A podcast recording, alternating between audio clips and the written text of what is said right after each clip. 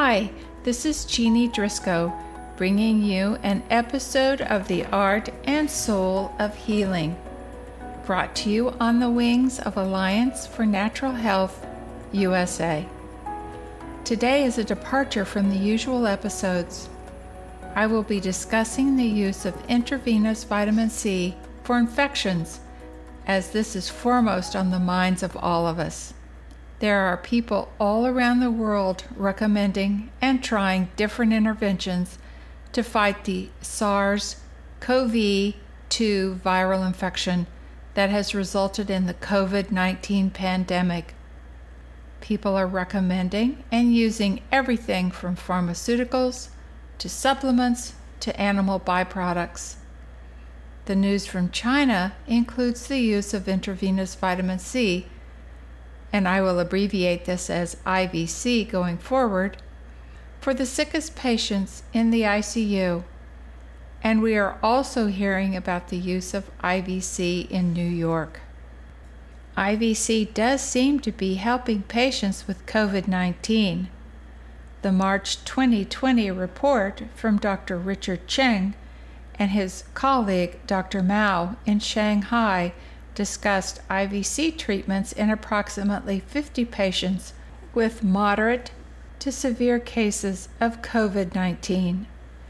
The Chinese team used IVC dosing of 10 grams for 7 to 10 days for the moderate cases and used IVC dosing of 20 grams for 7 to 10 days for severe cases. They reported that all hospitalizations were shortened by approximately three to five days.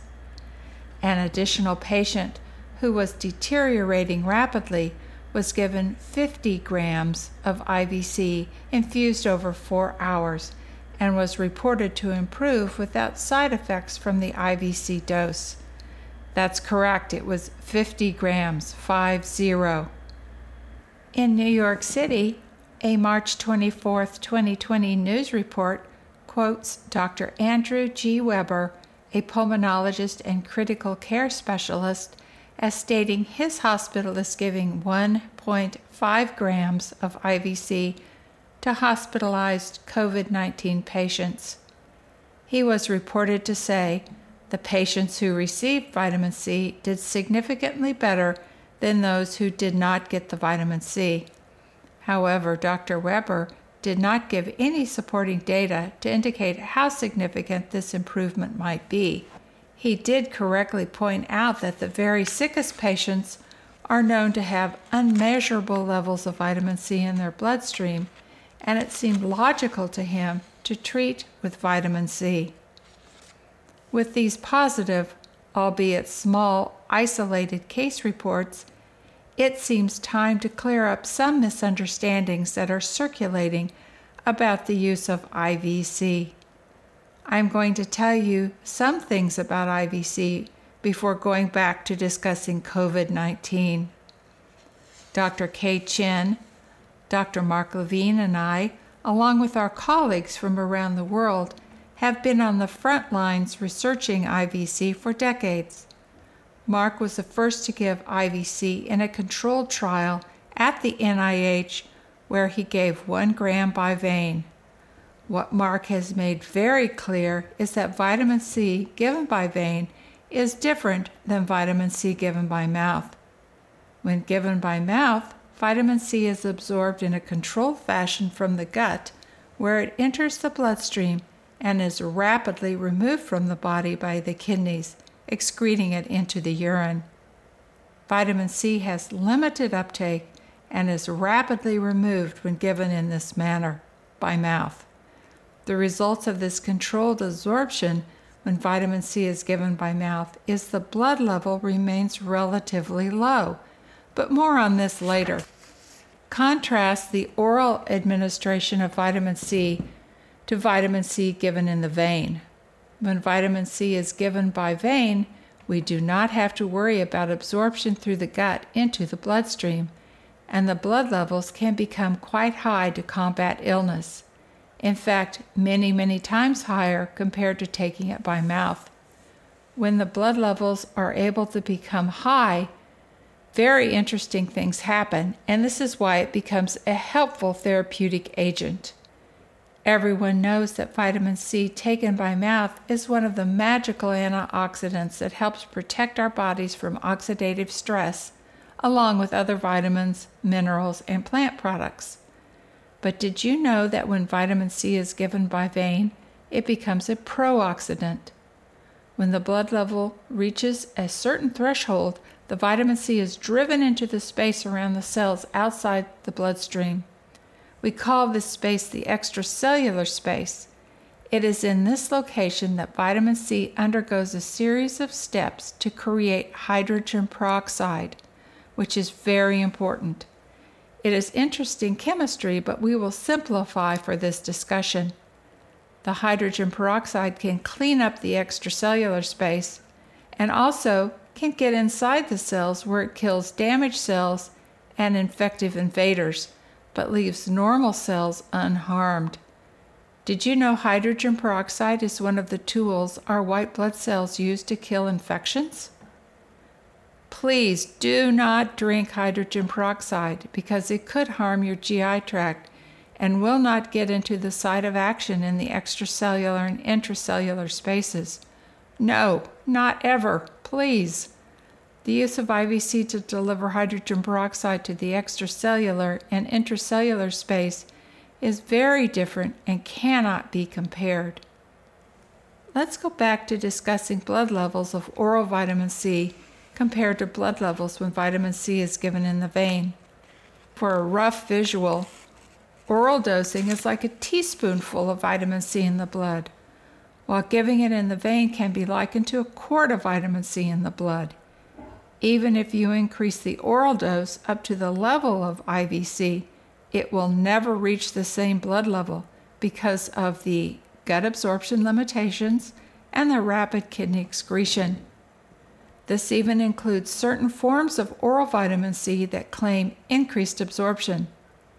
There may be some increased absorption with these special oral products of vitamin C, but these may only raise the blood level up to a tablespoon compared to the teaspoon level. This is not enough to drive the vitamin C into the deep spaces of the body and make hydrogen peroxide. Finally, to compare oral vitamin C to intravenous vitamin C is like comparing antibiotics that are taken by mouth versus antibiotics given by IV in the vein. As an aside, I would like to remind everyone that oral forms of vitamin C are critical in their own right. They supply important needs to many systems, including, but not limited to, the brain, the immune system, the adrenals, the vascular system, the skeleton, and others. However, to treat the infected individual, IVC would be the better choice. And please combine the two forms, that is, oral and IV, as long as you remember they are providing different functions. Another confusing topic is how much IVC someone needs.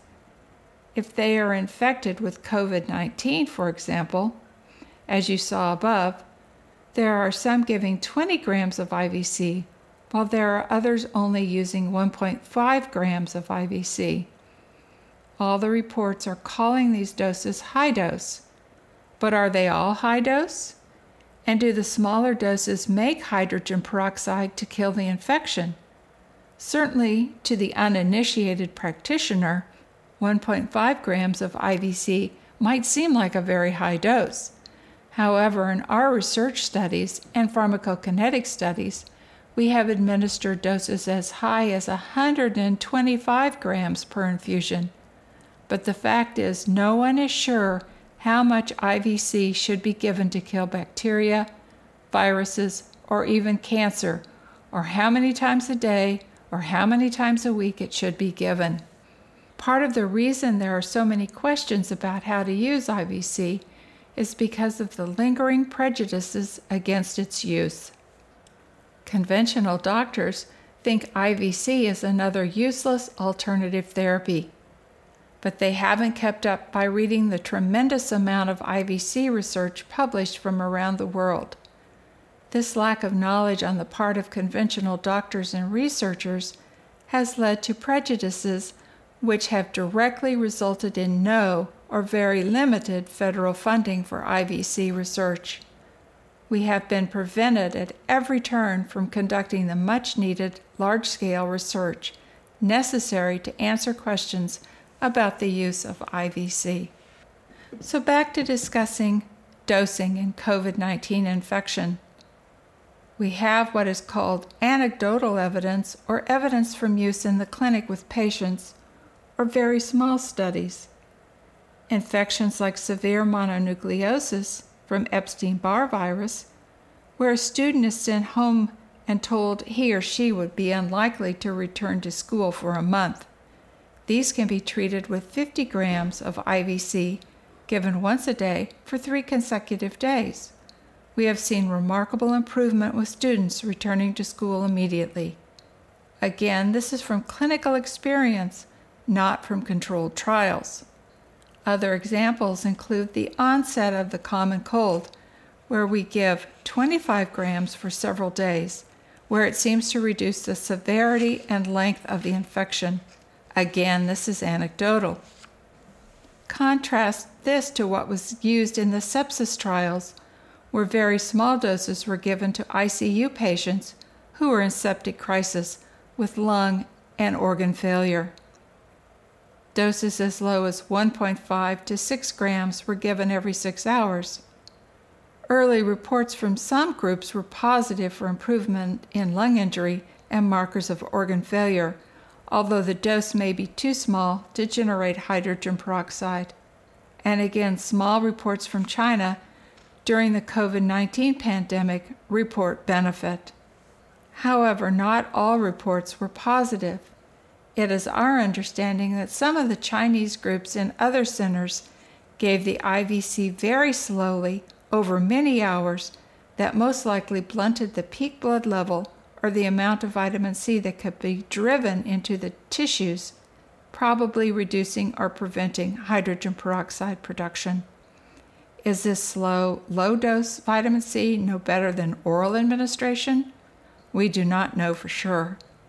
What we usually recommend is infusing the vitamin C at approximately 0.5 to 1 gram per minute. An example is 25 grams can be given over 25 to 50 minutes.